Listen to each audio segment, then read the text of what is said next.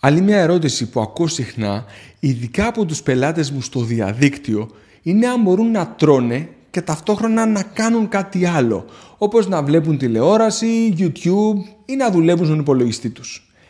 Η απάντηση δεν είναι αυτή που νομίζετε. Η απάντηση είναι και ναι και όχι. Είμαι σίγουρος ότι σας προκαλεί έκπληξη η απάντησή μου, γιατί κάποιοι από εσάς τρώνε λιγότερο όταν ταυτόχρονα κάνουν κάτι άλλο, ενώ κάποιοι άλλοι τρώνε περισσότερο. Πάμε να το δούμε λίγο καλύτερα.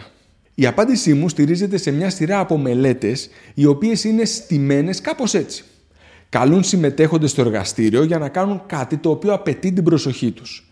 Σε ένα από τα πιο γνωστά πειράματα, για παράδειγμα, ζητήθηκε από τους συμμετέχοντες να παρακολουθούν μια παρουσίαση με πίνακες ζωγραφικής και, μια, και σε μια οθόνη να πατούν ένα κουμπί με το πόδι όποτε ακουγόταν ένας ήχος.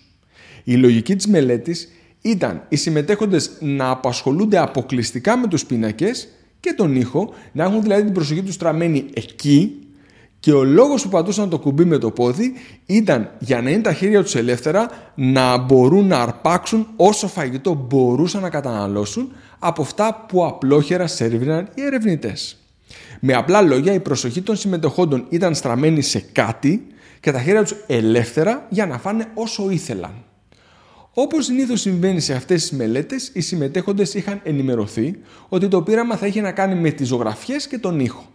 Ενώ στην πραγματικότητα αυτή ήταν η διάσπαση για να αφαιρεθούν και να φάνε όσο περισσότερο ήθελαν.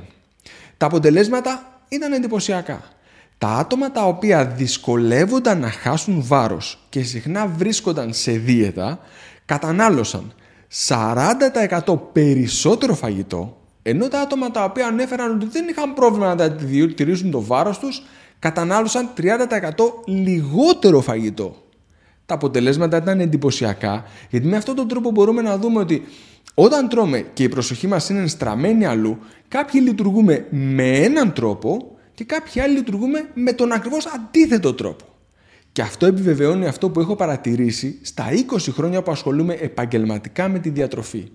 Τα άτομα που έχουν πρόβλημα με το βάρος τους τρώνε παραπάνω όταν η προσοχή τους είναι στραμμένη αλλού ενώ τα άτομα που δεν έχουν πρόβλημα βάρους τρώνε λιγότερο όταν η προσοχή τους είναι στραμμένη αλλού.